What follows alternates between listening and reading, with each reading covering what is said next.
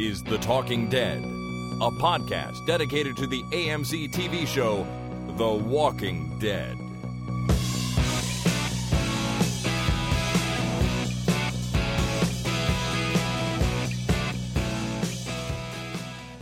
Hey, folks, my name is Chris, And my name is Jason. and this is The Talking Dead number 251, recorded Monday, February 22nd, 2016. 2016. Yes, sir. And this podcast is dedicated to your wife, Jenny. Whose birthday it is. I was going to say for not letting her birthday get in the way of us recording a podcast today. That's that's because she went to sleep. well, you know, you get to do whatever you want to do on your birthday. And if that means going to sleep and getting a, you know, uh, a er- nice early night, then that's just fine. Yes. All right. Well, so my wife read today that the uh, the happiest 10 years of a woman's life is the years between 29 and 30. it's pretty funny. It's funny. I assume uh, that's she's right in that uh, zone right now. Right in that zone right there. Yep. Perfect. And she also read that there's a study that says uh, birthdays are good for you. Uh, the study goes on to say that uh, the, the, there's a direct link between the number of birthdays you have and how old you get to live. that's an interesting study, I would say. Yeah. Direct causal link. A direct causal link. Yeah, Yeah. birthdays are good for you. The more you have, the longer you live. That's exactly right. Got it. Well, happy birthday, Jenny. Um, and uh, happy birthday to you coming up on Friday, too. Friday for me and Wednesday for your wife. I know. It's a busy birthday week, I'll tell you. You're the odd man out. Odd man out. Your birthday's in January. I got mine done like a month ago, yeah. So I'm older than all of you guys except for you. All y'all. that's right. All right, uh, that's great. Um, before we get into our recap of season six, episode ten, as I've been doing the last couple of uh, episodes, I just want to remind everybody that we're working with Gold Label with an uh, with a for a giveaway. We are giving away a Walking Dead hoodie and sticker pack. And if you want to enter, visit talkingdeadpodcast.com and click on hoodie giveaway in the navigation you have until February 29th at uh, like 11:59 p.m. to enter that contest. cool. And also, because Gold Label is so cool, they have provided us with a promo code for use in their store. You can visit goldlabel.com, use the coupon code Talking Dead Deal, all one word, for 15% off on anything you buy. So that's good through the 29th really of good. February as well. Yeah. So uh, we thank the folks over at Gold Label for everything they've done, and good luck to everyone who enters the uh, the giveaway. And good luck to anyone who uses the promo code deal too. Yeah. Have three nice days when you use that code. there you go. All right, let's jump right into our recap. I don't think we need to go on about anything else here. One thing I wanted to remind everyone of, though, and I forgot to do this last week, is Uh-huh. uh, I really like to have listeners read the name names Oh, of the yeah. episodes. Right, that's a thing we do, and I didn't remind anyone. I didn't remind everybody last week because I forgot too. Um, but uh, do that. So this episode is called "The Next World." Um, next week is oh, it's been announced. It's something like "Untie Knots" or something like that. I forget now, but check the title on next week's episode if you want. Use your phone or your computer or whatever. Record it. Even call our um, use the send voicemail link on our website and record the title of the episode. And uh, hopefully we'll play it on the air because it's always fun to hear people's takes on the titles. Uh, listener Matt in Delaware sent one in for this week, but it's from a song, and he sent the whole song. And I apologize, Matt. I just didn't have time to cut out the uh, section of the song that you suggested. So maybe we'll use that song during our break after the recap instead. That's cool. All right. So, Jason, are you ready to recap season six, episode 10, The Next World? I am stupid ready. Very good. So let's start. We fade up, and it is a close up of somebody cutting a new hole in a belt with their knife. Uh, this is something I've done a number of times in my life. Yeah. Which way though? That's the question. that is the, the question. belt just needed the new hole. We'll leave it there. no, you know what's funny about that? I've gone both ways. I have. There have been times where I've cut a new hole in a belt because I need to make it tighter, and the funny thing is, I always think to myself, "Hey, this is great. I'm, I lost some weight. My belt doesn't fit right, but I'm, I'm. What I think is actually happening is that the belt is stretched, And Well, a good leather belt won't stretch. well, maybe I don't have a good leather belt. Were you using uh, that uh, that white plastic belt with the uh, the sequence on it? Uh, no, I save that for uh, weekends and holidays. But Right. no, I have a leather belt, and I actually think it's a pretty good belt. So, are you saying that it won't stretch, and I actually did lose weight? I really have no idea. okay. Well, I Usually, think, when I buy things that are leather, like leather boots or leather shoes or a leather belt or leather pants, and I think they'll stretch and then everything will uh, be a lot more comfortable. Uh, you know, usually it doesn't for me. okay. Well, I ha- I'm pretty sure I have the um, a powerful gut that causes belts to sh- stretch.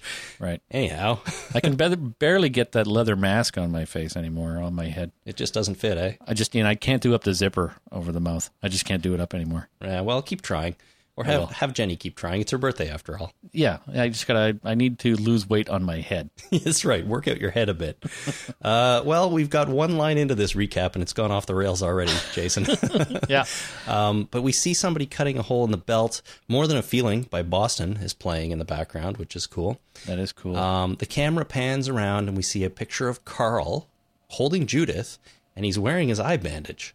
yeah, So it seems like something strange is going on here. We're in the future a little bit, I guess. Um, at least from where we future where photographs are possible. from where we left off last week. I mean, we've No, but I, I mean that too. I mean, yes, we've gone. Uh, some some time has passed, right? Yes. So we've glossed over uh, the entire uh, basic recovery of Carl, but now they're able to take pictures.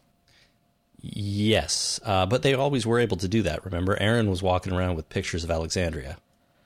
Oh, that's true. Then again, he could have; those pictures could have been taken, you know, anytime, really. I'm so living in a digital world that I'm thinking, well, you got to take the picture, you got to get the memory card out, you got to put it in the computer, you got to print it out, and then you got to find a frame and then put it in there.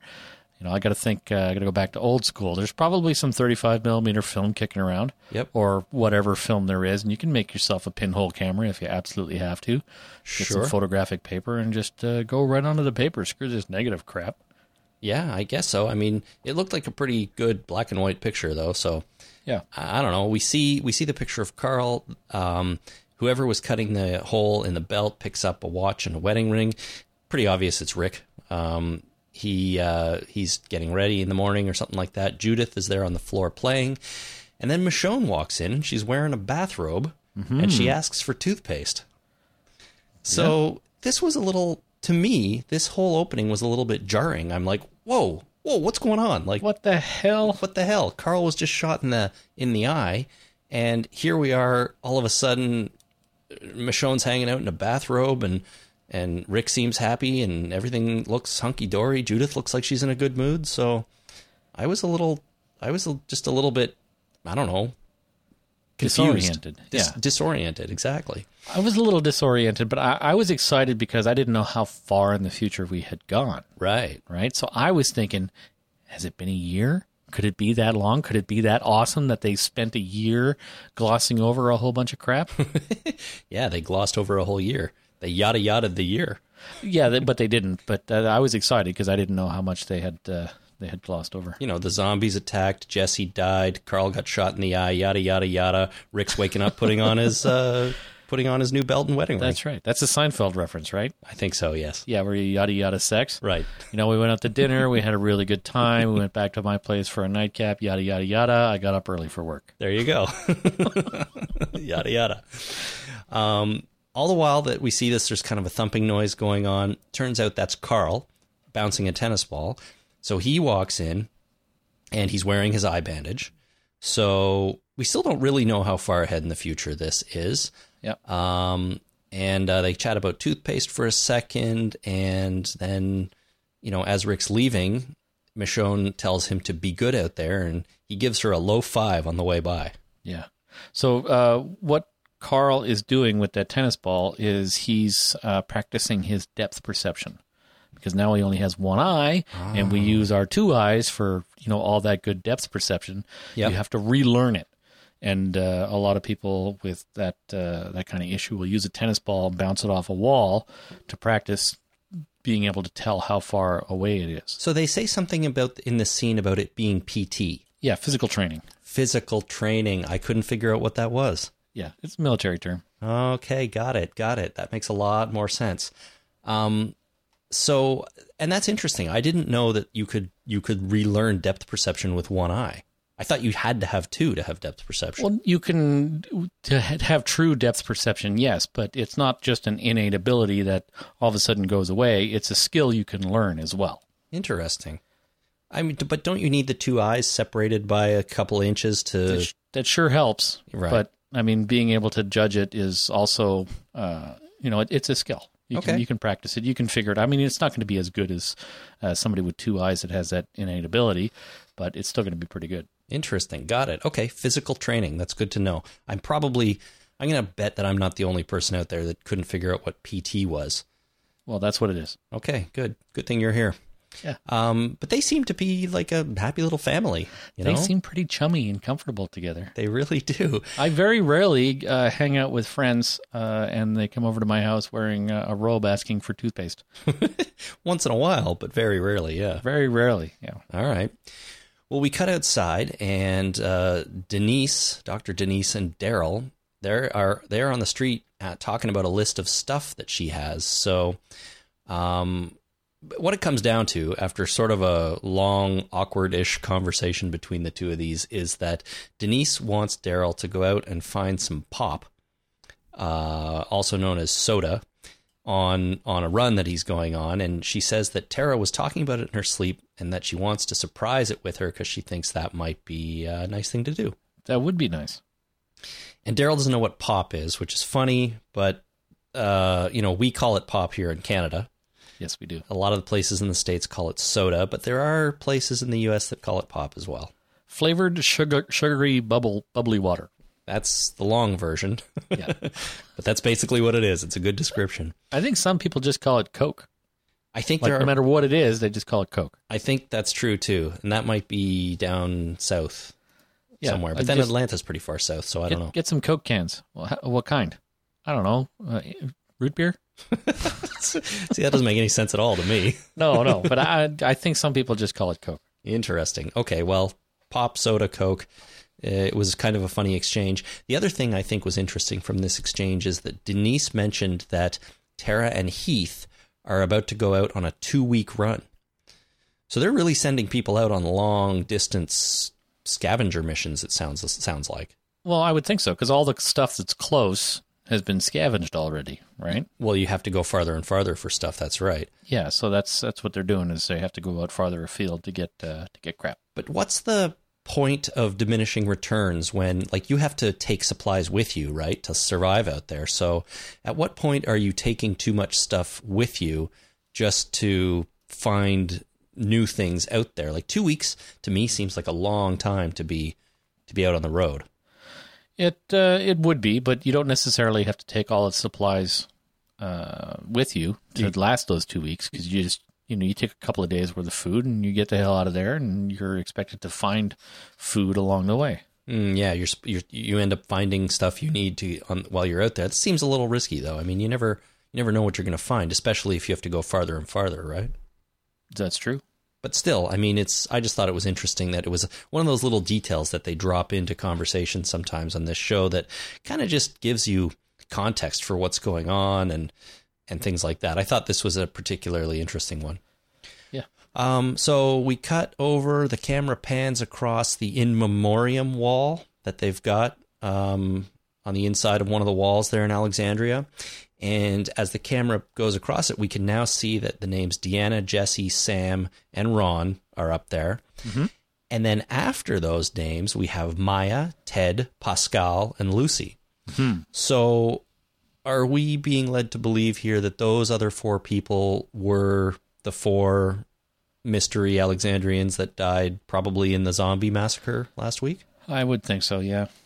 You know, I mean, we didn't really see any of that happen, and people did kind of complain that, well, you know, what's what's the likelihood of of uh, of nobody else even getting a scratch mark on them in on in all of that? Turns out Maya, Ted, Pascal, and Lucy didn't fare so well. No, they did not. That's all I can assume, anyways. Um, but uh, as the camera moves past the wall, Rick and Daryl are leaving in a car. Eugene opens the gate for them and he tells them to pick up some sorghum grain seeds if they can find them when they're out. That's the best. It's the best grain. Well, according to the armored pierogi, it is. That's true. What's um, weird though is he opens the gate and then he goes around to the passenger side to talk to Daryl. So he opens the gate and he's on the he's on the Driver's driver's side. And he walks all the way around to the passenger side and then leans down into the window to talk to Daryl. Why would he do that? Well, I don't know. I mean, he just has to go and close the gate again once they leave.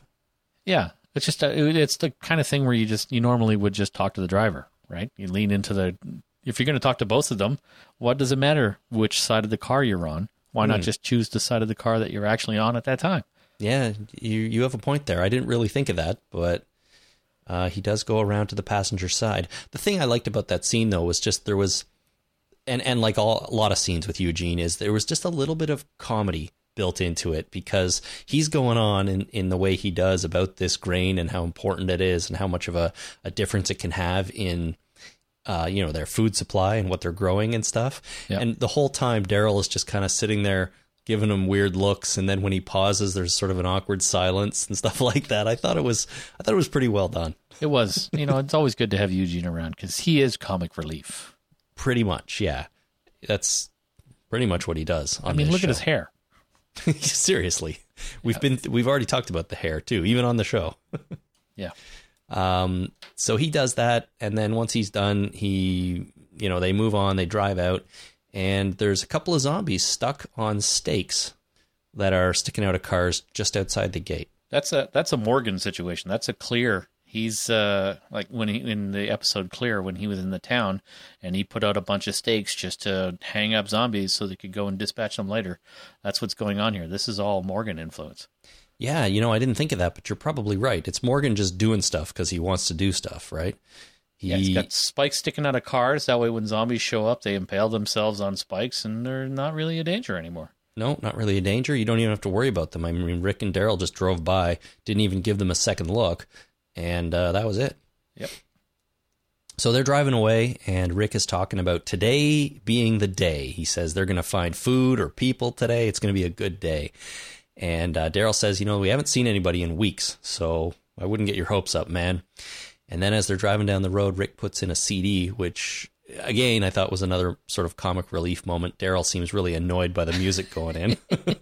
You know that shot of them driving down the down the road and the car accelerating way uh, a lot, and by the time it got to the bottom of the hill, it was going pretty fast. and then the brake lights come on. and then the brake lights come on. That was that looked really dangerous because uh, when you get a car going at a great rate of speed, that ca- that road was covered with uh, like leaves or grass or something. That's that's not a very tacky surface. Like that that is uh, I mean sure it was dry, but there's a lot of material on that road. If there there was any issues whatsoever, that car would have skidded off the road and gone into the ditch. That could have been very dangerous. Well, I don't know. I did think it was strange that the brake lights came on. I mean, they're driving away, and to me, it felt like the shot went on a little bit longer than they intended, and so they were driving away, and then they had to stop, and they were started to brake, and then they just kept kept going with the shot for some reason. I don't know if it would have been really that dangerous because were they really going that fast? They were going pretty fast. It was a pretty good clip.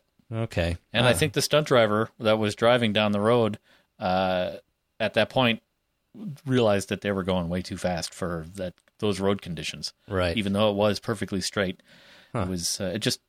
Hopefully, he had a helmet and a roll cage and was like buckled in five point harness. That yeah. it, was, uh, well, it looked very dangerous to me. I don't I wouldn't have done it. I don't think it sounded that dangerous. I mean, yeah, there's stuff all over the road, but If it was a clear it's just- road, it would have been no problem. But just uh, driving there was straight. there was crap all over the road. Just one little one little twinge, and uh, you're spinning around and flipping over and going through fences and mailboxes and into the field. I feel like you think cars spin off the road easier than they do. I've been in many cars that have spun off the road. One more story for Jason's story from the 90s. Never once have been driving, but I've been a bad influence on the driver at the time. okay, good But to yeah, know. I've spun off the road a couple of times into snowbanks, into ditches, into trees, Wow. all kinds of stuff. Well, uh, Rick puts in the CD. Daryl's annoyed by it, but Rick has a purpose. He blasts the music, turn, opens the windows, and he yells. It draws them away from home. So he's he's basically acting as a moving, you know, zombie lure. He could have chose better music though. you know, whatever. The music doesn't matter. It's it's oh, loud. Oh, but it, it matters to Daryl, Yeah, I guess it matters. right? So to if the music yeah. doesn't matter, why don't I pick something that Daryl likes? Okay, well, maybe they don't have anything ready at hand that Daryl likes. I don't know. I just thought it was a, another little detail that I liked. Right? It's they don't they're not just putting on music to be to have fun and go on a road trip together. They're putting on music because it draws the zombies away. And if they're driving away, they might as well take some zombies with them. That's true. Makes sense to me. So after the opening credits, we come back and the camera pans up the outside of the wall. Michonne is up there on uh, on watch on one of the the uh, platforms, and she sees Spencer walking into the forest with a shovel. So she climbs down and follows him. Hmm. Yep. She's really lousy at staying in her post. Yeah. Uh, that Oh, look, me. something's going on. I'm leaving my post. I'm going to leave this whole town vulnerable because I'm a little bit curious. she puts the gun down. She has a large rifle. She puts it down and climbs down to follow him. Like that kind of bothered me too a little bit. Like, what are you Yeah. doing? You're on watch. You can't just leave. It's right? So, uh, but that's all we see of that. We go to Enid, and uh, she's hanging out in town, sitting on. Um, I think it was the same place where Noah and Reg had their little talk about rebuilding. I agree. I think so too. Yep. Maggie comes to ask where she's been, and uh, she says everybody's working for weeks to get this place back in shape. But Enid has just been hanging around, and she suggests that maybe there's better things for her to do than nothing. And she offers to chat with her when she's ready. So the important thing is weeks. I think it's Yep. been weeks since the big zombie massacre last week, Yep. not not months or years or anything like that. Good catch. And I mean, Judith didn't look that much older, so No. we can probably think six to eight weeks, something like that. Just enough time for Carl to get back on his feet, pretty much. Mhm. Um, back out with Rick and Daryl, they pass a farm that says sorghum on the roof, so they decide to check it out. I wonder if there's sorghum in there. I wonder. How are we going to find sorghum? I don't know. We're gonna have to look for barns with giant letters on the roo- painted on the roof. Yeah, that's a hell of a coincidence. That one. Yeah, it sure is.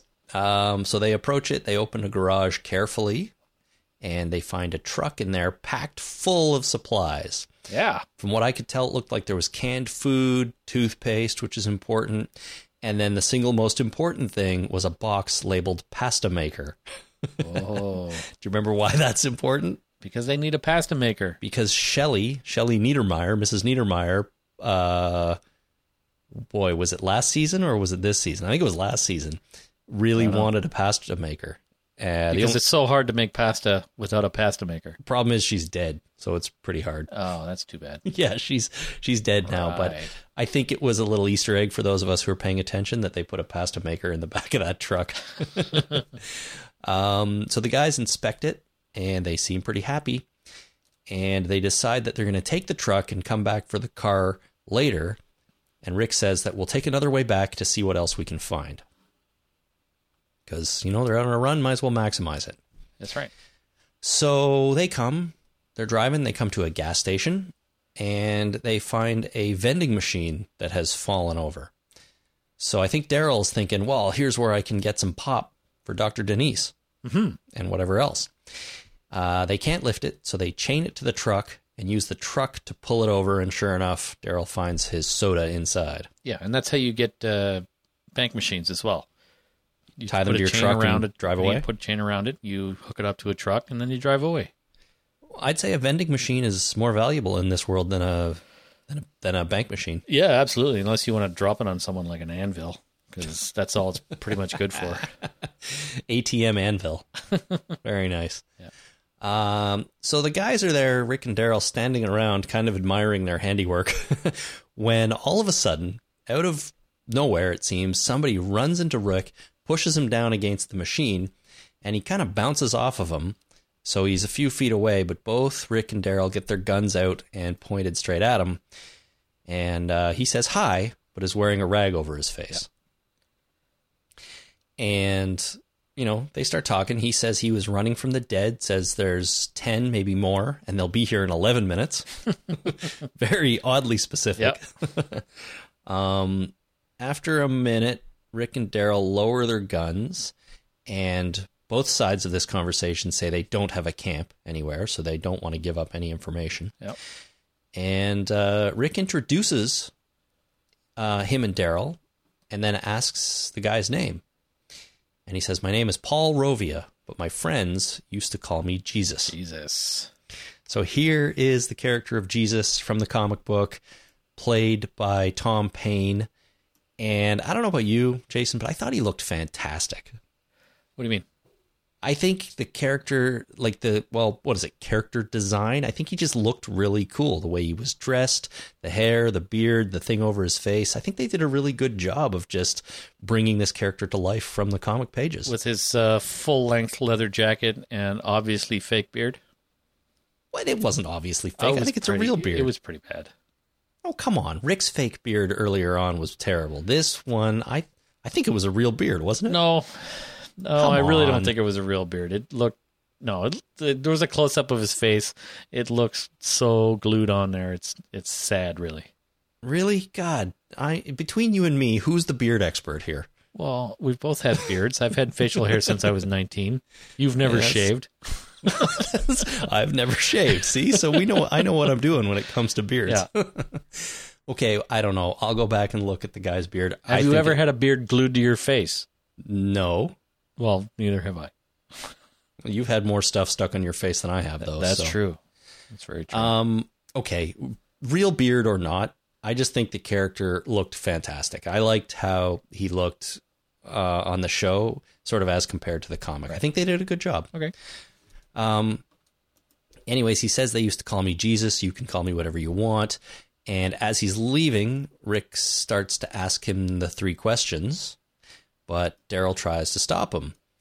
Uh, but Rick gets the question out, and Jesus says, "Sorry, got to run." As he's running away, because he claims there are zombies coming. Right. Uh, so now Rick, speaking of his beard, he realizes that his beard was trimmed and it was clean. So there must be more to this guy. He couldn't have been like living on his own out in the dirt in the forest for all this time because he'd be dirtier. right? Yep. You would think so. Um, but just before they can do anything, they hear some gunshots, which sound like gunshots. They go around to the back of the gas station, but it turns out it was firecrackers. And they realize that Jesus has stolen Rick's keys. Oh man. So they run around back to the front, and he is driving away with the truck with the vending machine dragging behind it. Son of a bitch. Yeah, so he really got the better of them here. He did. He he faked them out with uh, fake gunshots, stole their keys, and then buggered off with all their pasta makers.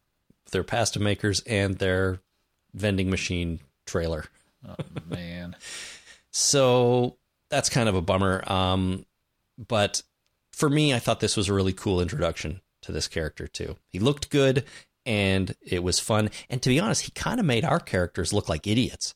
He he really did, and Right? he, he does so more later. He he does exactly. He does so more later. Almost too much, I would say, but we'll get into that. Uh, we go back to Spencer, or we go over to Spencer. He's in the forest, and a zombie starts approaching him. But uh, since Michonne is following him, she comes from behind and kills it. And she wants to know what he's doing out there, but of course he won't tell her. Just just going for a walk. It's a secret. Yeah, it's a secret. Um, and of course, Michonne goes with him, despite Spencer not really uh, wanting her to. And, you know, she mentions that Deanna, which is, of course, Spencer's mom, said that she wants her son to know, or wants to know why her son is walking around the woods with a shovel. or she would anyway, because, you know, she's dead. Um, now, Carl and Enid, they're also walking out in the forest. It's a, this is a buddy episode. Obviously, we've got three groups of two going on here. Yeah, we got buddies walking through the woods doing buddy things. buddy stuff. Uh, so Carl and Enid are walking along. Enid finds a note on the ground that's in some kind of blue plastic bag or something, but she can't read it um, because it's gotten wet.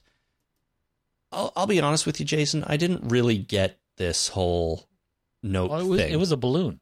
It was a mylar balloon that was all deflated, oh, and the note was tied to the balloon. So somebody had tied a note to the balloon, let it go, and then it eventually found its way here. All right. Is it just me? Like, is is that clear on the show? I don't know. I didn't get that at all. I was like, she picks this up and she says something about finding it means they're not alone, as in there's other people or something, and they're trying to communicate. And I was like, what the hell is this? Like, Yeah. I don't understand what's going on here. No, but, it's it's a mylar star balloon. It's a star shaped mylar balloon. okay. I, I somebody released using the magic helium tanks that everybody seems to have access to in this show, and uh, it floated over here and you know eventually popped or lost all its uh, helium and landed on the ground, and then the note got wet, so now they can't read it. But Right, At least okay. they know somebody's out there because it's like a message in a bottle kind of thing. Yeah, okay, that that makes a little more sense, but that didn't come across to me. I must admit, uh, watching the episode, I I watched it twice, and you know, both times I'm like, I just don't get it. Like,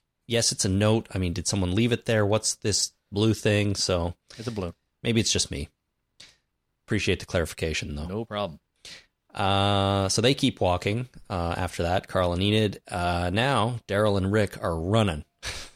Jogging. They are running. So what happens when your uh, your panel van gets stolen, dragging the vending machine that you want the pop out of? Mm-hmm. You you run after it because that's the obvious thing to do. It is, especially when he drives away in the direction that they came from. So you'd think they would be on their way back to Alexandria, but when Jesus takes the van, he drives back the way they came from, so going away from Alexandria. Well, that's actually two, killing two birds with one stone. You run after the van. If you catch him, you catch him. If you don't catch him, you eventually get back to your cool car that's got your CD in it. I guess that's a good point. They will get back to their car, otherwise they'd have to walk back. Yeah. Um, but once I realized they were running after the the van, I'm like, but it's going the wrong way. Wouldn't they just want to get home and like get back to safety? So I guess not. They were going after him, and uh, we find this out because they come to the vending machine, which is now being left behind. Mhm. Either he stopped and cut it off, or it just let go itself and It probably just the chain chain broke. chain broke probably yeah uh, so daryl smashes it and takes some of the candy along with some cans of orange crush um, they looked like they'd been all punctured though so i'm not sure that would be the most delicious orange crush anymore Well, I assume that they were punctured from the violence of the machine being dragged along and then uh, let go. So they're probably still pretty fizzy. little just fizzy enough Yeah. all right um, so they grab that stuff and then they continue running down the road following the trail of jesus Well, that's what you do. It is. Apparently, it's what you do. Um, back with Carl and Enid, they're now sitting in the forest, and he's sitting there reading an Invincible comic. For anyone that doesn't know, that's another uh, Robert Kirkman book, of course. Mhm. And it's not even the first time we've seen uh, Invincible comics on the show. Um, but they hear something, and Carl readies his gun, kind of gets up and crouches. But it turns out that it's Spencer and Michonne passing by in the forest Yeah, like 40 feet away. if that, from what I could tell. Yeah. Um, they don't seem to see Enid and Carl. No, they don't see Enid and Carl, and then Carl says, "Ah, it's just Michonne," like as loud as he possibly can, Yeah, and they don't notice it. it uh, this struck me as a little on the ridiculous side. Like they, they're in a camp for crying out loud. There's crap strewn all over the place, Mhm. and they're sitting there talking, and Michonne doesn't hear anything. Like yeah, Jesus, yeah. I, I will get to it at the end of the recap, I think. But I had a number of problems with all the stuff that happens in the forest. Um, but yeah, we'll, we'll get into that. Uh, so they walk by.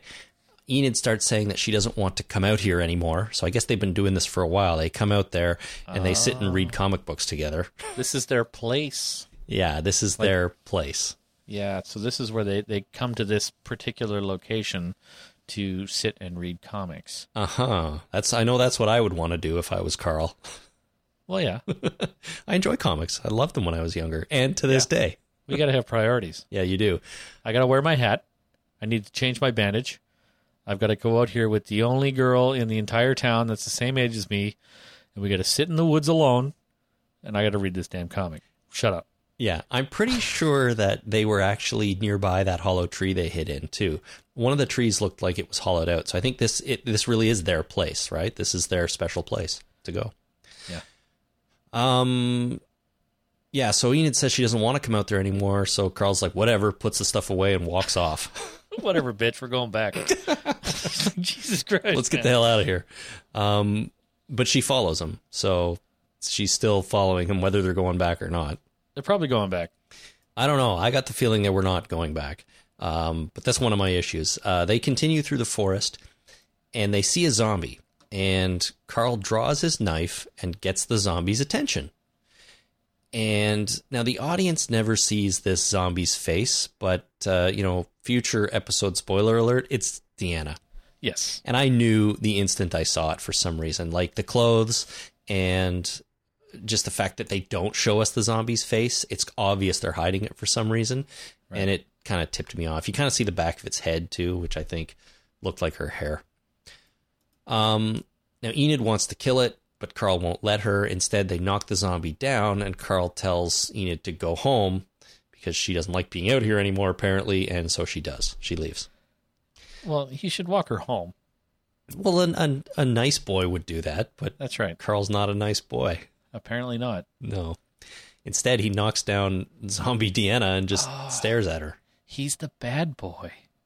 Yeah, He's well, the he's the bad boy that uh, that her mom would not approve of, and that's what she finds so f- fascinating about him. and alluring.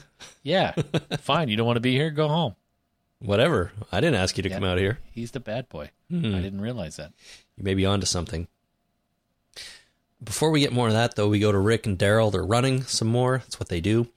Uh, they catch up to the truck, which is now stopped because Jesus looks to be changing a tire. So lucky for Rick and Daryl that he blew a tire. Otherwise, he'd be long gone. Uh, but they sneak up through the woods. They fight him, but he puts up a really good fight. Well, he obviously knows what he's doing. He knows uh, kung fu or jujitsu or kick-ass-su or something. I like he that. just beats the shit out of the two of them. He, he basically he owns them for a little while. for for a minute, yeah, but um, like he almost gets the better of them, but they eventually just knock him down and point guns at him, which Well, yeah, that, that's what you do. it's going to stop most people. Yeah. Now Rick threatens to shoot him, and they ask for the keys to the truck, and eventually he he gives them after they prove that they have ammo in the guns because they shoot a nearby zombie. Both of them shoot the zombie. Together, they're buddies. Yep. And uh, you know, we cut to Rick uh, try tying him up with some ropes, and he says, "You know, they they're not too tight. Once we're long gone, I'm sure you'll be able to get out. and You'll be fine." So they hop in the cab of the truck, they start it up, and they drive off. And once again, they look pretty happy with themselves. Yeah, natural fiber ropes uh, have give to them. Right. So they'd loosen a little bit as if he squirmed around. Yeah, that's right. You can usually get out of uh, unless they're tied tied like crazy tight or lots and lots of loops and stuff. But if it just you know the way they tied him up, it'd be like actually it's not really a big deal. It's like three loops for the wrists, three loops for the ankles, and they didn't even put uh, rope between the two wrists. So yeah, that take all of 15, 20 seconds to get out of that shit. Well, um, I think you're not inaccurate in that estimation because after a commercial break, we come back back, and the guys are driving still, but now they're eating some chocolate, so they're celebrating their victory in getting the truck back. Huzzah! They pass by a barn and they decide to check it out. So what do they do? They just drive off the road right into the field, straight towards the barn, not Well, worrying yeah. about getting stuck. You know, I mean, running. it's, it's a panel van. Obviously, it's uh, you know six wheel drive half track that can uh, drive through uh, over trenches and Yeah. through mud and stuff. this is not an off-road vehicle not even a little bit but they just drive along and because it's bumpier now they hear, they hear some thumping on top of the thing and realize that jesus is on the roof Ah, Jesus, take the wheel. so he must have gotten out of those ropes pretty damn fast with enough time to you know climb up on the roof and come Well, they didn't actually ride. tie him down or anything. They didn't tie his legs to his feet. no because your legs are normally attached to your feet. normally They didn't tie his hands to his legs or anything like that. So he could have easily, while tied up, stood up, hopped over, got in the van. Well, uh, there is a shot of the van driving down the road, and I kind of expected it to go by and we see him hanging off the back, right? But we don't. Um, I just don't feel like there would have been enough time for him to get himself loose and climb up on top. But you know, I figured he hopped over and jumped on the back of the van, yeah, hanging on while tied up. And then while they were driving down the road, he managed to get himself untied and somehow got on the roof. How, how do you get on the roof? well, I don't know. Yeah, somehow climb up onto the roof, but I've climbed on roofs of panel vans before, but only from the front. right because you can walk up the cab, right? That's right. Yeah, he, it's very difficult to get up from the back without a ladder. Is there anything you haven't done? I don't know. So far, we haven't found it, but I've never built a windmill. I'm sort of surprised about that. you built a trebuchet, but not a windmill. I built a trebuchet, Yeah. but not a windmill. All right. Well, uh, they realize Jesus is on the roof, so Rick slams on the brakes, so he comes tumbling off the front, which is uh, kind of hilarious. It is. They decide to run him down or catch him or something, but Daryl jumps out to chase him, and Rick continues driving the truck in the field. And uh, we go through this sort of weird extended montage of Rick driving around and Daryl chasing him. Uh, but eventually, Rick stops and gets out because there's some walkers around. So Rick goes to kill those while Daryl still tries to get Jesus. Right. Um, Jesus eventually tries to get back into the truck, but Daryl's pulling him out. As they're kind of wrestling in the seat there, a walker's approaching Daryl from behind. Jesus pulls a gun and points it at Daryl. And instead of shooting him, he says, duck, which Daryl does, and then Jesus shoots the walker behind him. Okay, he pulls out Daryl's gun and Yeah. points it at him. Yeah, you're right. Uh, which is, I mean, even more impressive because he was able to, you know, get the guy's gun off of him while they're in a struggle, while they're struggling in the front seat of a van. Actually, I think he got the gun before that because if you there's one shot of them struggling in the van, it's a shot from behind Daryl with uh, Daryl standing up and the guy in the seat of the van, and Daryl's uh, holster is empty. So he had the gun before they got in the van. Damn, he is one crafty dude. He is. Like he knocked Rick down, stole his keys, somehow got out of the ropes, and somehow got on the roof of the truck. Yeah. Right after you know almost beating up both of them. Yeah. And now he manages to steal Daryl's gun while like running away from him in a field Yeah. and This dodging a truck. He's just playing with them. He's playing with Daryl and uh, and Rick. He is.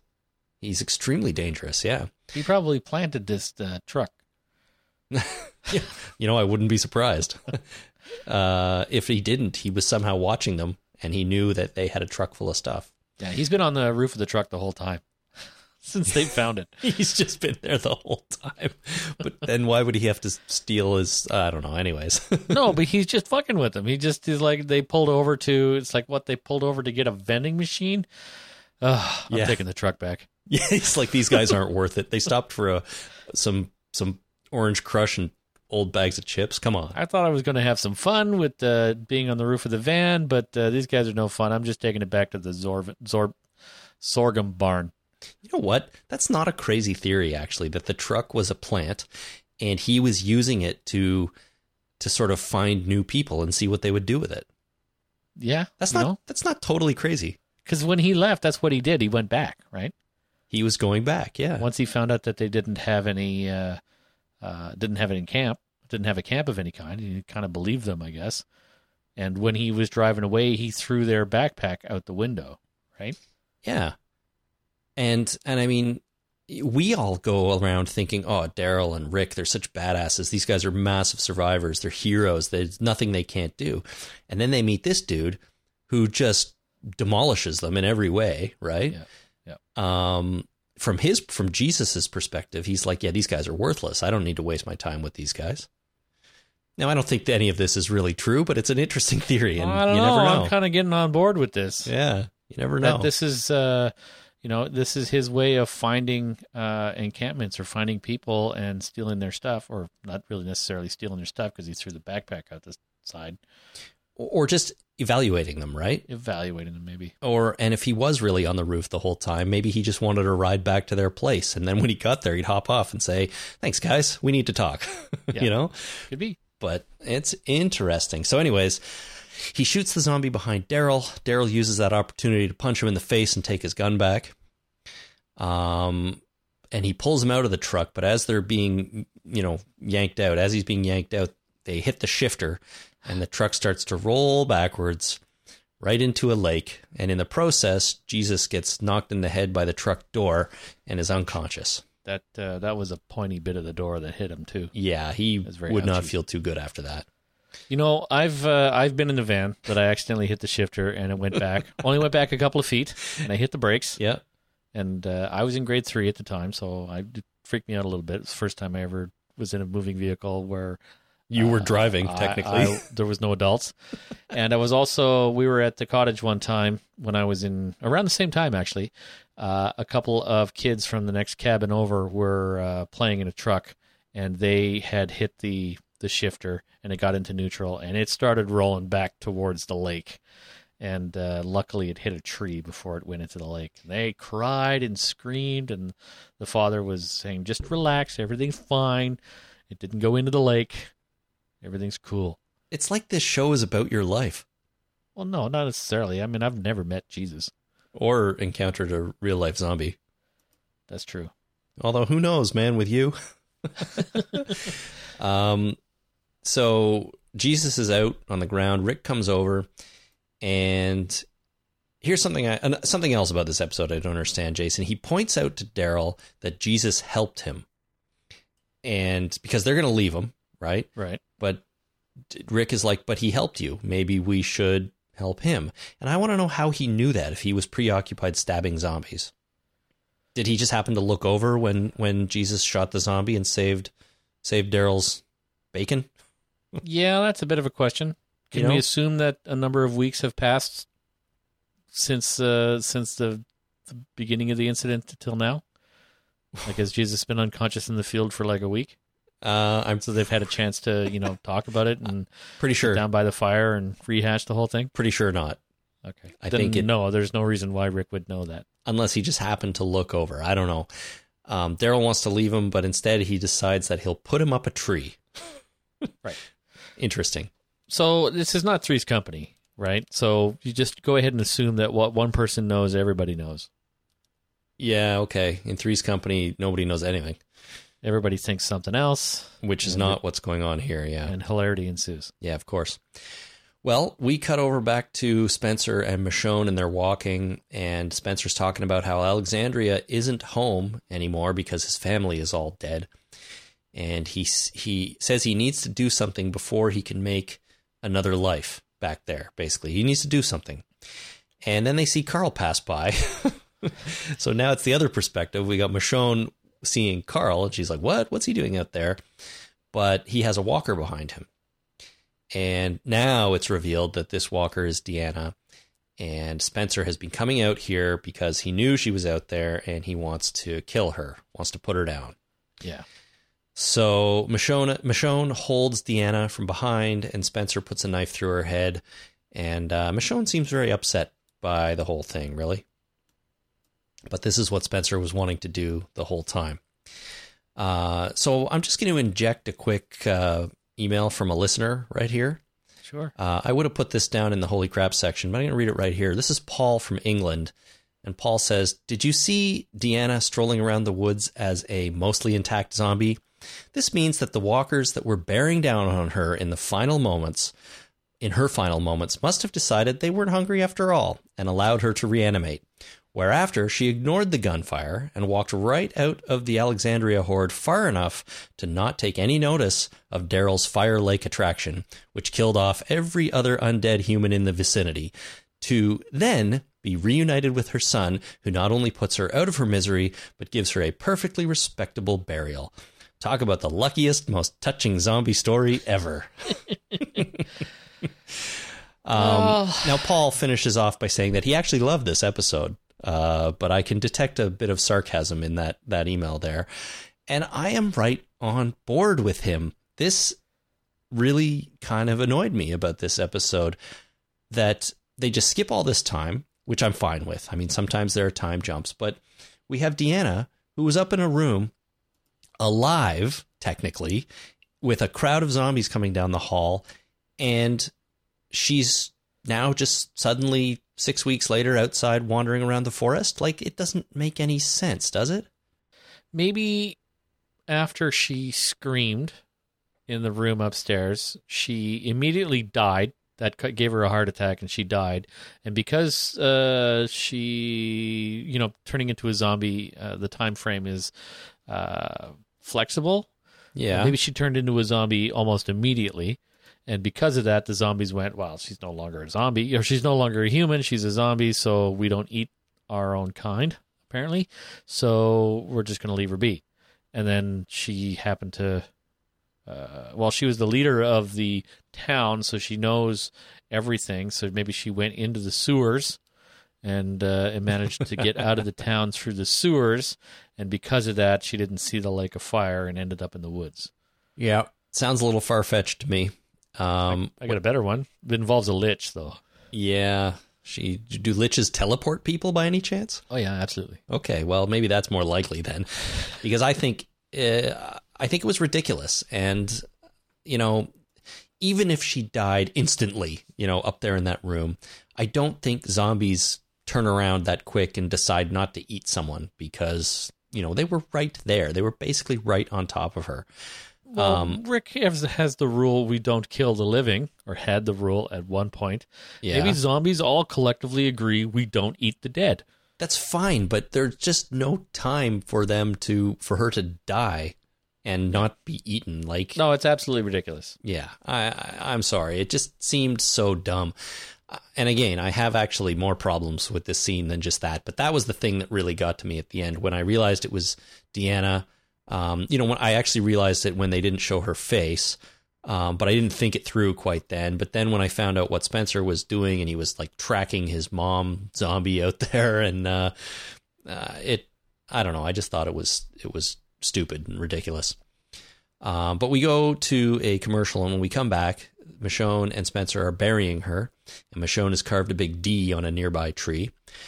And Spencer mentions that Deanna left him a note that said, um, I knew my way. And now I started thinking, is this the note that Enid found? Like, is there a connection between the notes here? Why are they doing this whole note thing? But with your clarification on the Enid note, I don't think this is the same thing. No, I didn't catch that. Yeah. Um, and Michonne says basically that Spencer still has everybody at Alexandria and they are his family now. So now that you've done this, you can get back to living a life, you know, we're all your family, everything's good. Super. Uh, back with Rick and Daryl, they're in another car now, and uh, Jesus is unconscious in the back seat with Daryl. And Rick is saying, you know, that Denise needs to look at him. And uh, they talk a little bit about how everybody was right when they got to Alexandria about giving people a chance. But at the time, Rick wasn't listening. That's what he was saying, anyways. Right. Um, and you know, Jesus' body's just kind of flopping around in the back seat against Daryl, which was sort of funny. Well, he's got a head wound. He does. He does. Why? Uh, why they wouldn't just put him in the trunk, you know, the back of the uh, the SUV or whatever the hell they're driving, so he could lie down? I'll never know. Yeah. Or put him in the front seat with Rick, but that might be bad. I don't know. Buckle him in at least. You know, so he doesn't flop around. yeah. There's a lot of things they could have done. At least buckle him in. You're right. He's got right. uh, crossed belts on his uh, on his torso to make him look super cool. Why not take one of those belts and friggin' tie him to the headrest? Again, lots of options, but they just flopped him in the seat there with Daryl like Raggedy Ann. They have adult car seats, right? They're No. called car seats. Oh, yes, they're just called seats. Seats, yeah. you know, put a seatbelt on him. He's he'll be fine. I I totally agree. Uh, but back in town, it's nighttime now, and Carl is sitting outside on the porch with Judith, and Michonne comes up and they talk about what happened in the forest, which I thought was a awkward conversation here because they both saw each other but didn't really see each other. And uh, Michonne says that she saw what Carl did with Deanna. So I think what they're getting at here is Carl realized it was Deanna, and Carl led the Deanna zombie to where Spencer and Michonne were so that Spencer could have his moment with her and kill her, basically. Oh, that's nice. Yeah. Now Michonne starts to say that this was stupid and he shouldn't be going out there.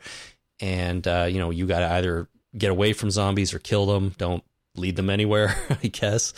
And uh, Carl says that he couldn't kill her because it had to be family, someone who loved her.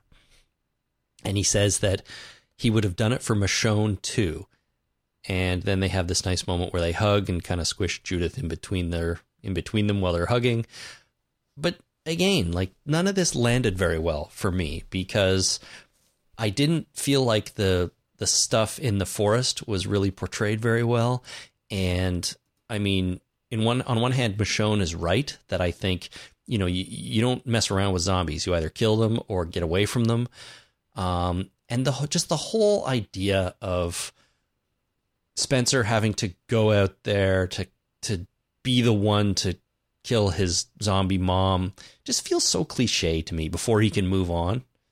You know, it's it. I feel like it's the kind of thing we've seen a million times before. It has to be you because Well, maybe because Carl knew that he was going out into the woods uh, looking for his mom. Maybe Carl realized that and wanted to give that to him so that he could have some peace. Are we supposed to pick that up from this episode though? Because I don't think that was in there. No, it no, it's not in there at all. Yeah. maybe that got left on the editing room floor. Right. Well, that's a poor production decision then, because to me, okay, I got Spencer. I get Spencer was going out there to do a thing. I don't think. I think it's kind of silly, and I don't think it's all that interesting. Um, and I get that Michonne followed him. Um, and I can even, you know, figure that Carl and Enid are going out there to hang out or whatever. But the the how it all came together in the forest didn't work for me, and I don't think it was really outlined in the episode very well. So Yeah. this conversation, sort of as the culmination of it, didn't work for me either because I wasn't on board with the whole thing, anyways. Right. So you- it was fruit from the poisonous tree. I guess so, yeah. Yeah, the beginning part sucked, so the what grew from it sucked too. Yeah, exactly. I mean, am I am I off base here? Do you see where I'm coming from, or, I do see where you're coming from. I I didn't think that the uh, the forest scene was so ham-fisted, but I can I can see it now. ham-fisted? At least with the Spencer stuff, is is a good description of it.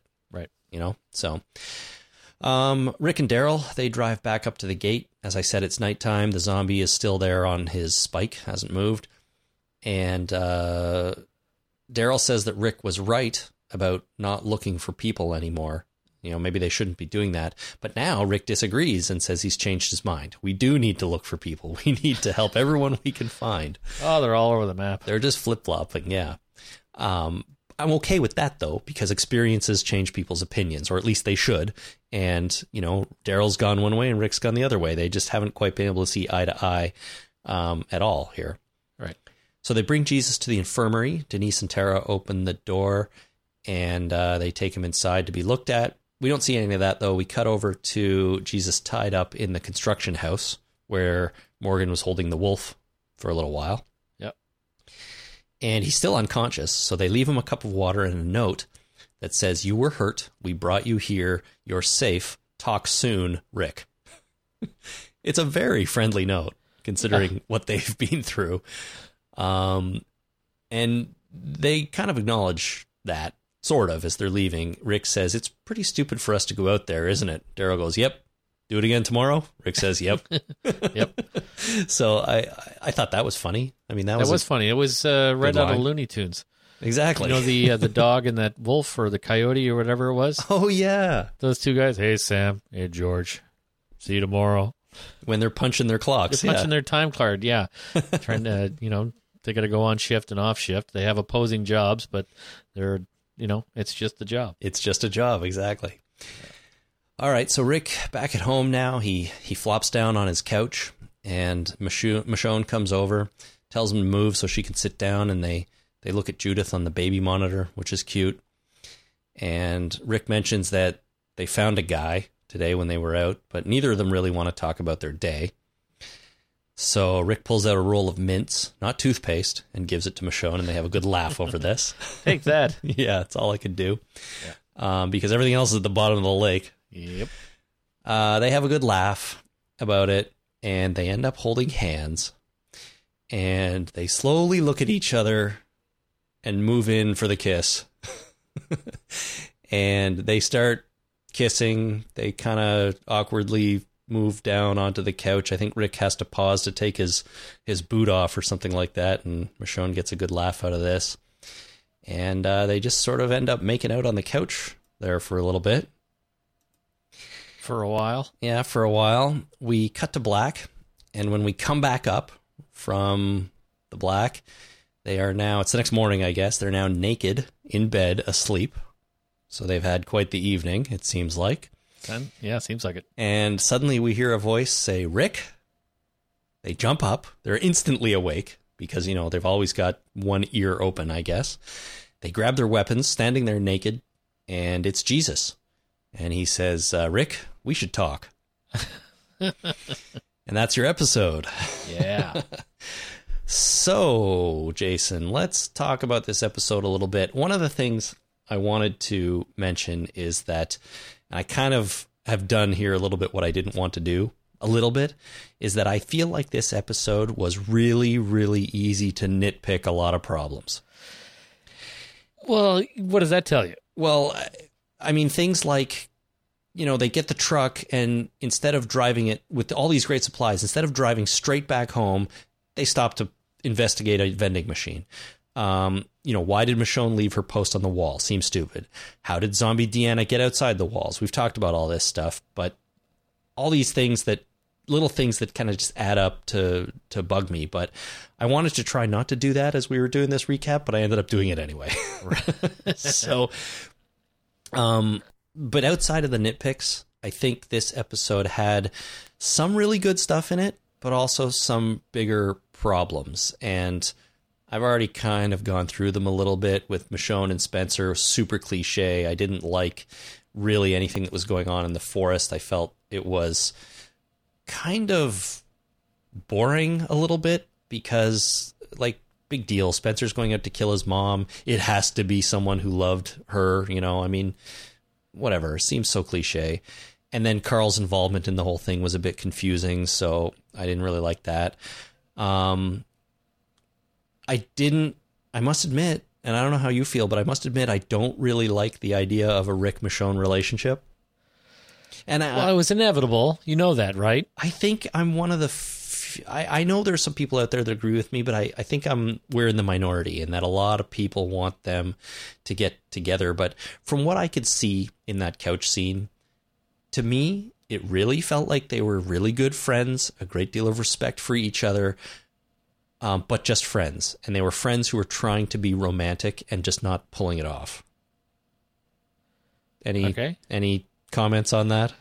Uh, no, I, I assumed that they were in some kind of long term relationship already. You know, when uh, right at the beginning of the episode, she was there in a bathrobe, and I don't think this is the first time they hooked up.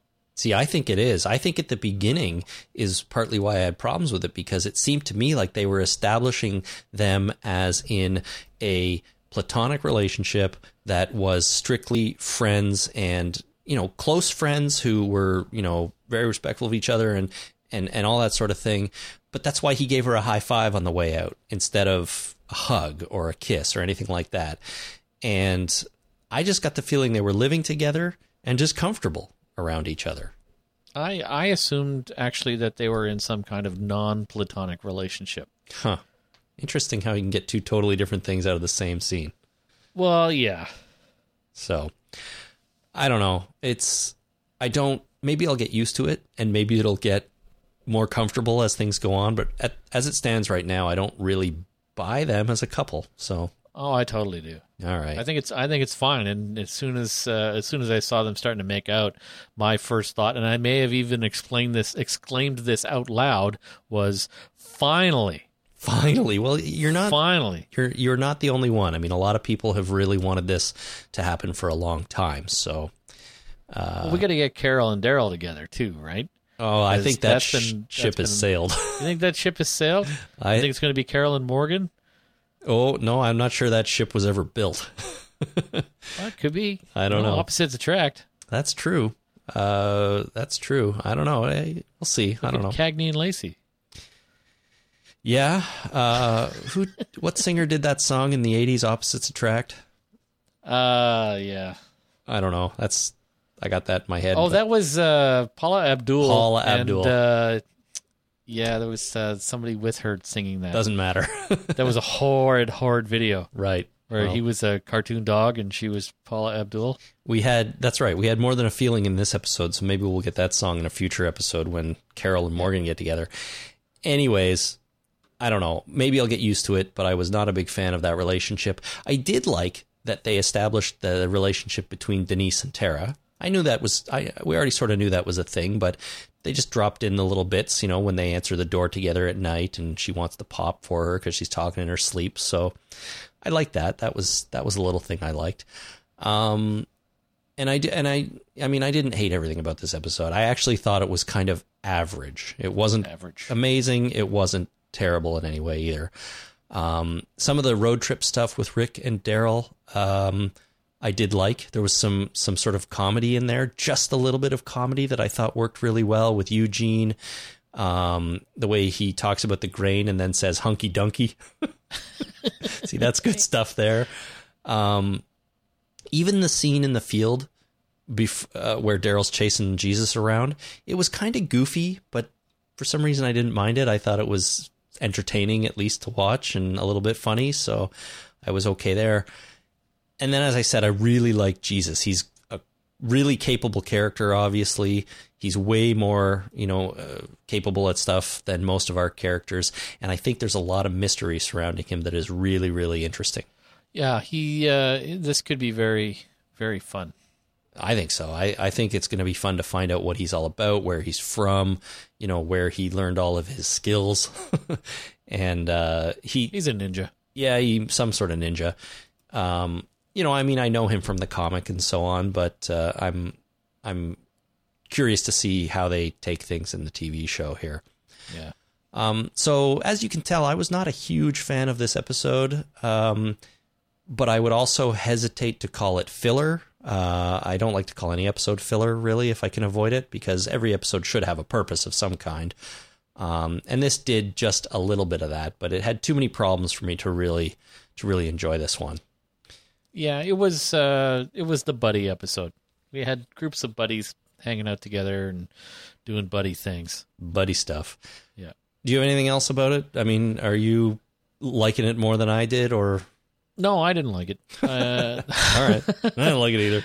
generally, uh, I thought mostly it was uh, it was kind of boring, and that whole chasing Jesus around in a field with your panel van really annoyed me. Like, why did Daryl get out and chase after him? Why didn't they just run the fucker down? Well, I think Why didn't they lean out the door and shoot him? Well, yeah, why not just start shooting him? But I think the the idea was Rick the whole time had a little inkling that this was a good dude, so shooting him was not what they wanted to do. But then at the same time, like he stole their van, he kicked their asses. Uh, you know, he he uh, he did a few. I mean, he just Stole Daryl's gun. stole the gun. He he didn't seem like the friendliest guy, but you're right. Did he trash the van on purpose? To when getting out of the van, did he put it in uh, put it in neutral, yeah, knowing that it would go into the lake? maybe I don't know. It didn't look like it, but he's the kind of guy that could pull that off. I think so. True. Yeah, so I'm I'm excited to see to learn more about Jesus. And I, even at the end there when he showed up in the bedroom, right? Like he was tied up unconscious in a locked room. Um, in theory, with Daryl standing outside watching the door, because Rick at one point says Daryl's, you know, watching him until someone else can watch him. So he got out of that, snuck, found Rick's house, walked right in without anybody noticing, including Carl, and without waking up the baby, and then stood there and, you know, watched them sleeping naked, which is kind of creepy. But hey, what are you going to do? Well, yeah. So he is a he's an interesting guy. All right, um, we're going to take a quick break. When we come back, of course, we'll read your holy crap moments. Stay tuned.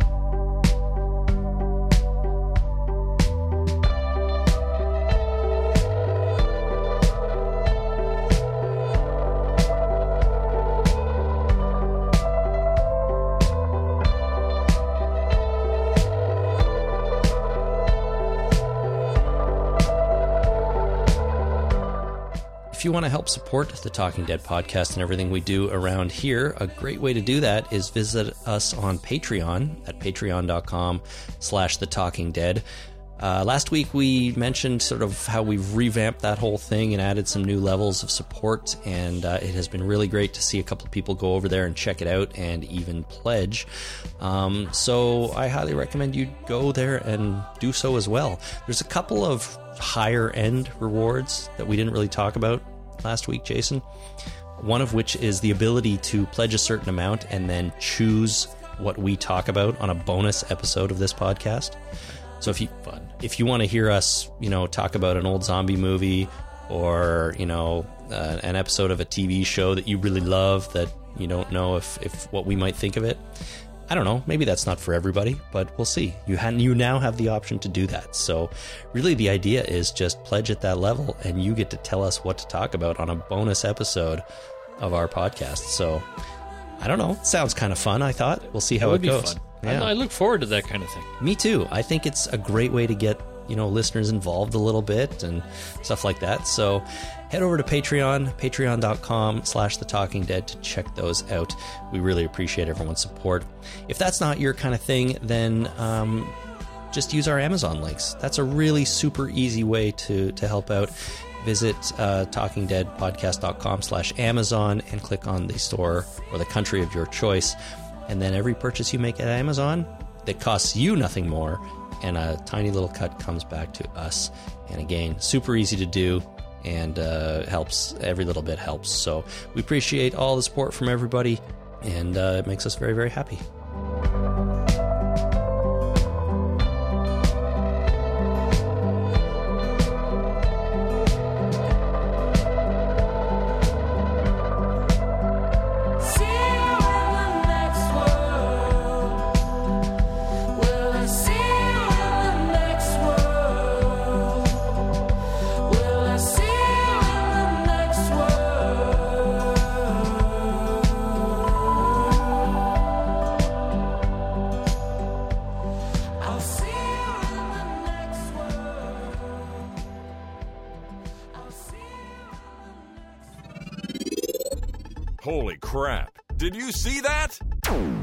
Holy crap, Jason, did you see that? I sure did, Chris. All right. Our first correspondence comes from Jenna on the internet. She writes Did you see that confusing editing choice? The episode felt like a season opener or mid season premiere.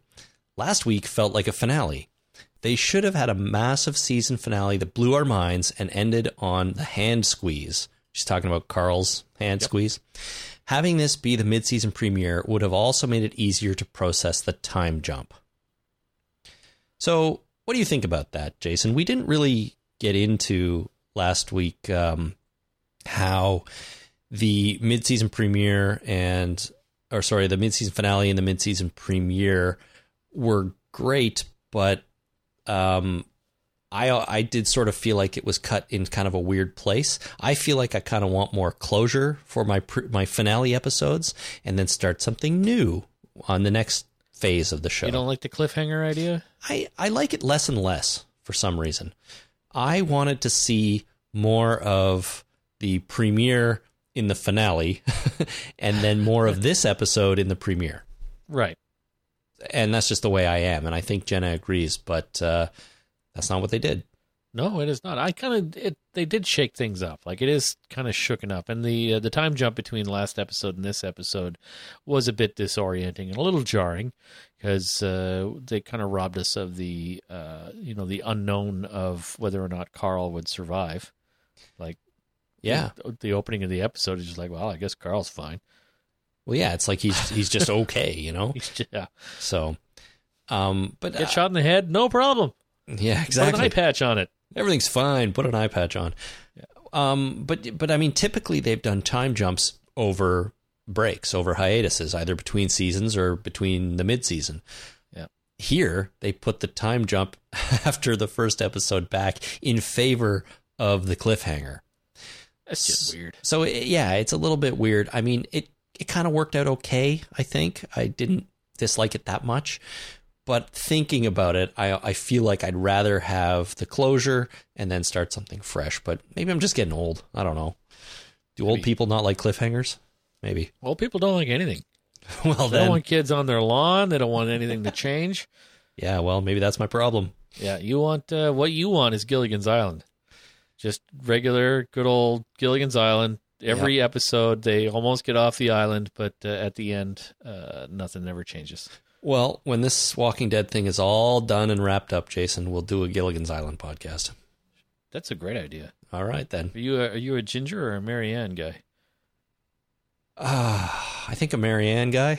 Yeah, I've always been Mary Ann. Yeah, Mary Ann's so much cuter than Ginger ever was. yeah, I think so. And Mary Ann had those hip huggers, and they had to uh, like she had the cut off shirt and the and the hip huggers.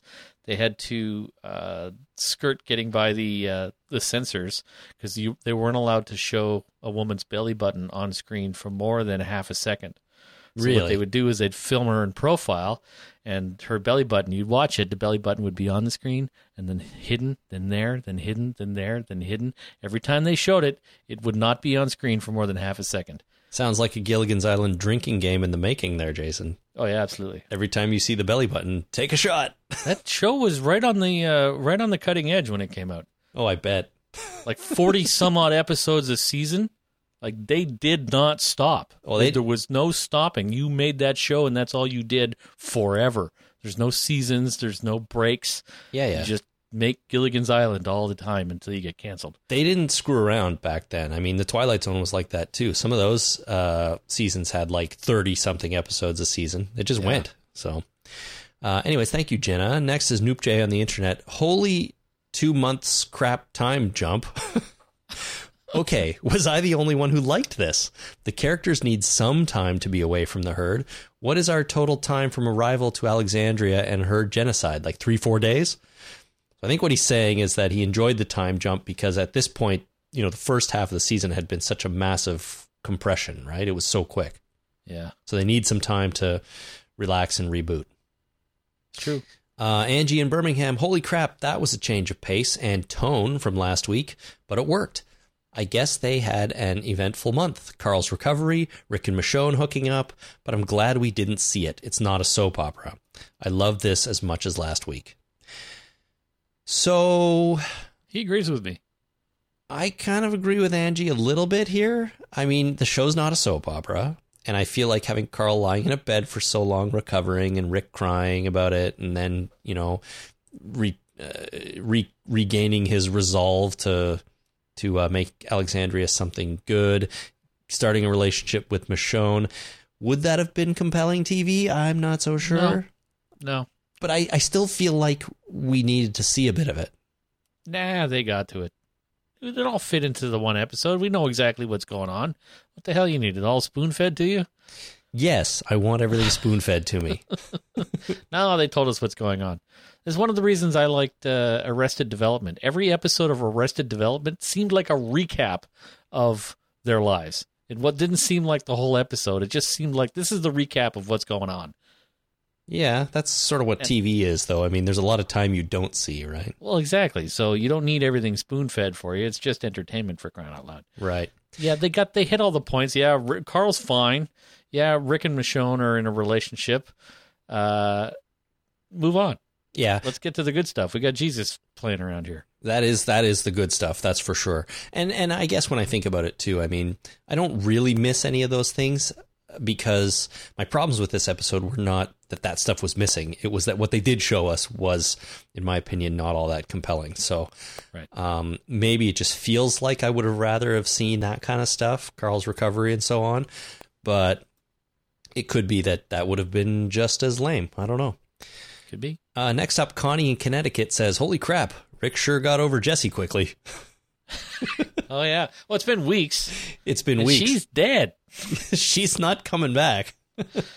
Yeah, Uh, but good point. He just that kind is of a good point. I just- forgot. Well, what does that tell you? That we forgot all about her too. well, yeah. I mean, she.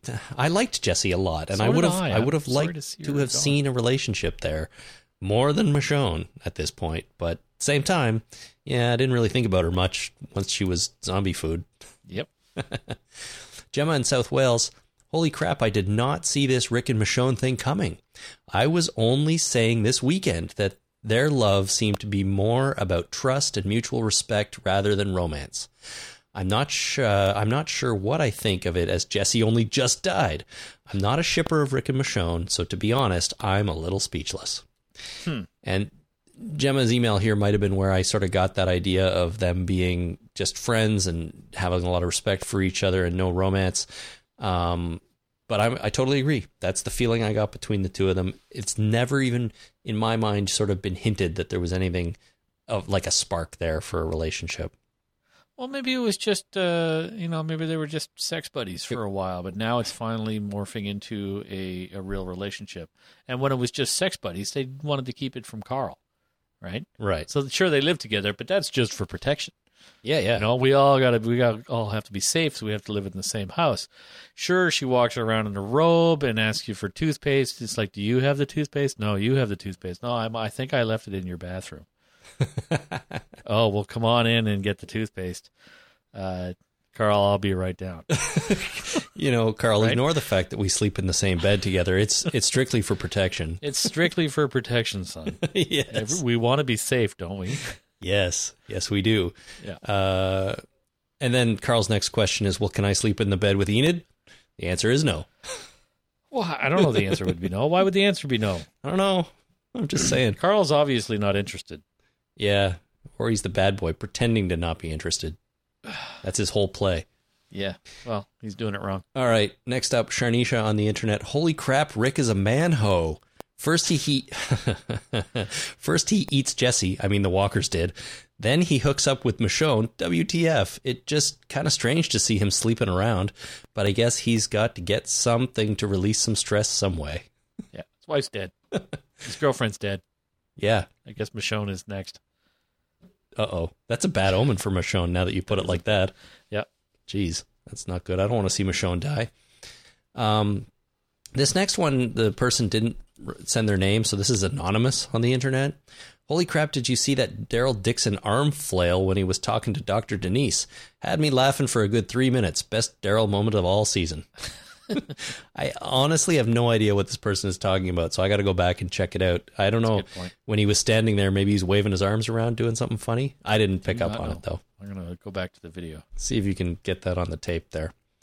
Uh, I'll move on to the next one. Eve in Cary, North Carolina writes, Holy crap. Did you see how long Daryl let the doctor drone on about pop without interrupting? Not only was the look on his face hilarious, but it really went a long way to showing how comfortable Daryl is in Alexandria. True. Is he waving his arms around? I don't see it. He's just kind of looking at at the piece of paper. Huh, interesting. So far, I mean, I'm, I haven't watched the whole scene yet, but Alrighty. Well, keep that going. I will Next keep up, it going. Roy on the internet. Rick and Daryl traded their badass Road Warrior wannabe car for, holy crap, a box truck full of spoilt food. Come on. That food has been sitting in 100 plus temps for how long? What the hell was the thought process? Well, we have this really cool car, but apparently Daryl can only drive motorcycles and launch RPGs. Or maybe they were both manual transmission, and Daryl's like, oh, snap. I knew I should have taken driver's ed instead of bow hunting 101. I don't know. I think there was more to that truck than just, you know, spoilt food. No, there was a pasta maker in there, and I assume uh, jerry cans full of olive oil. Olive oil, maybe. And there was toothpaste. He picked up some toothpaste, and Toothpaste is good. it lasts forever, as far as I know. So there was all kinds of good stuff in there, you know? I But- think of uh, I think of the human race like toothpaste. What do you I mean? got this. I got this from my uh, from my dad. Uh, he he always used to say that uh, he, humans are like toothpaste. Ten percent active ingredient, ninety percent filler. Well, yeah, that's about right. Of all the people I know, they're about 90% filler. Okay, the sad thing is, I know I'm filler. I am definitely not an active ingredient in the human race. That's a good point. Yeah. I don't, I don't do anything I don't have to. Uh, all right. Thank you, Roy, for that one. Frank on the internet writes, Holy crap, did they change Jesus' last name? It's not Monroe, like in the comic, or Christ, like in the Bible. I guess they think some of the fans are idiots and will think he's related to Deanna, which is a good point because Deanna's name, uh, well, or Reg was Reg Monroe. So Yeah. Deanna maybe was Deanna Monroe. And uh, in the comic, he's Paul Monroe or Jesus Monroe, but they changed it in the TV show to something else, Rovia. Right. He says, My name is Paul Rovia, which kind of sounds like Monroe. Monrovia. He uses the same alphabet. yeah, that's right. It's got a vowel. Exactly. Well, come on. Monrovia. Um, anyways, interesting uh, pickup there by Frank. I didn't think of that at the time. And I'm pretty sure Christ is a title and not his name. Jesus Christ. That's not his last name? No, Christ is the uh, the title. He's Christ our Lord. Okay, well, uh, Frank seems to think that's his last name. It's not. Just so you know. Well, either way. Adam in Texas writes, Holy crap, zombie mom. Nice to see Tovah again, and I like the little extra touch of having her son be able to bury her. Is it just me, or did she look like she's been to the zombie mall in clean zombie clothes and maybe even had some zombie conditioner? Seems like she should have been more messed up than she was. I love Zombie Mall. That was a great game. Zombie Mall was a great game, but Adam is absolutely right. But the problem is not what, how she looks; it's how she got there. In my yeah, mind, how did she get there? yes. And why is she she not, you know, have big chunks eaten out of her? That's the question. She must have shot those zombies coming down the hall, then turned around, dove out the window, but didn't survive the fall, and then reanimated a zombie. But she dove out just outside the wall, so she walked the wrong way. That's it.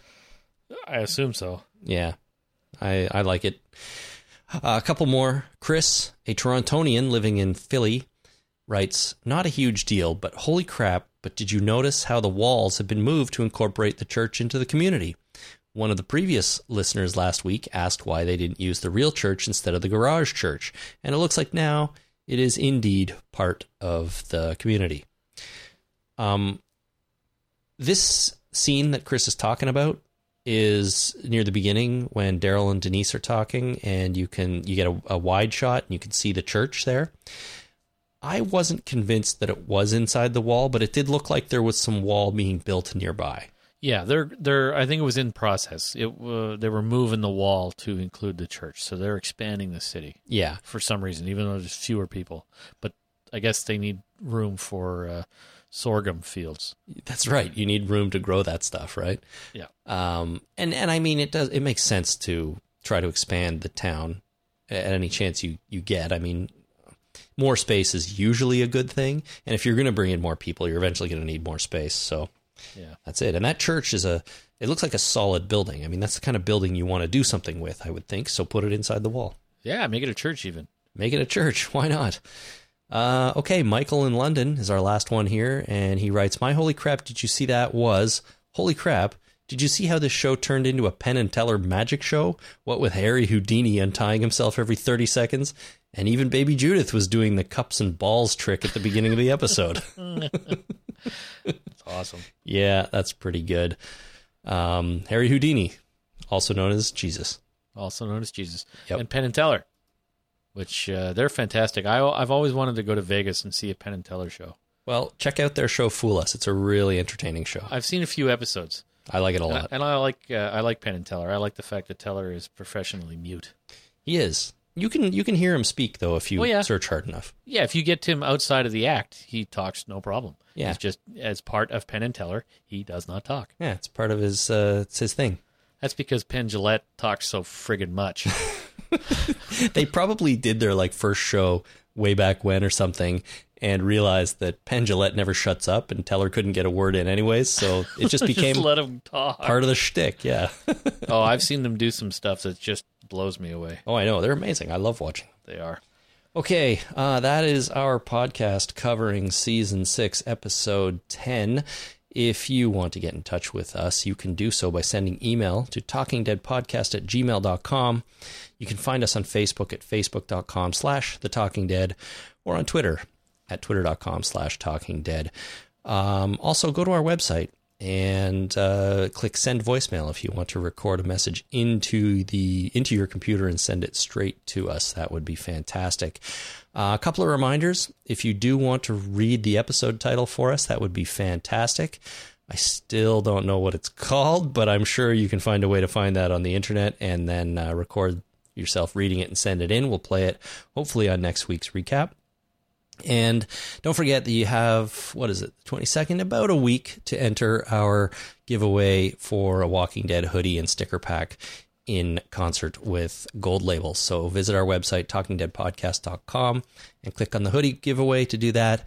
And of course, the uh, coupon code at goldlabel.com for 15% off right now is Talking Dead Deal. Thanks to everyone at Gold Label for setting that up for us. Um, check us out on Patreon, patreon.com slash the talking dead, or use our Amazon links. You can go to our website to figure out how to do that. Um, and that's going to do it. as for our next podcast, our feedback show, it looks like this week we're going to record that on Thursday, right, Jason? We are Thursday. We're doing a switcheroo here. We've done episodes where I was in Calgary and you were in Toronto, but Thursday's episode will be you in Calgary and me in Toronto. That is correct. I will be in Calgary, although the weather on Wednesday does not look amazing, so I hope my flight can take off because I don't want to get there too late. Uh, but that's the plan right now to record on Thursday and get that uh, feedback show out. And just a little secret, everyone, there's been some discussions around Talking Dead headquarters here that uh, the feedback show might be more suited to a Thursday recording going ahead, anyways. Yeah. So we'll we'll see. We'll see what comes of that. Normally it's a Wednesday night thing, um, but uh, how would everyone feel about that moving that to Thursday, therefore releasing Thursday night, and everyone would get it on their feed, you know, when they wake up Friday morning? I don't know, just a thought, but uh, we're throwing it out there. Um, let us know what you think. Um, all right, so thank you, everyone. Until next time, my name is Chris. My name is Jason. Thanks for listening. Bye now.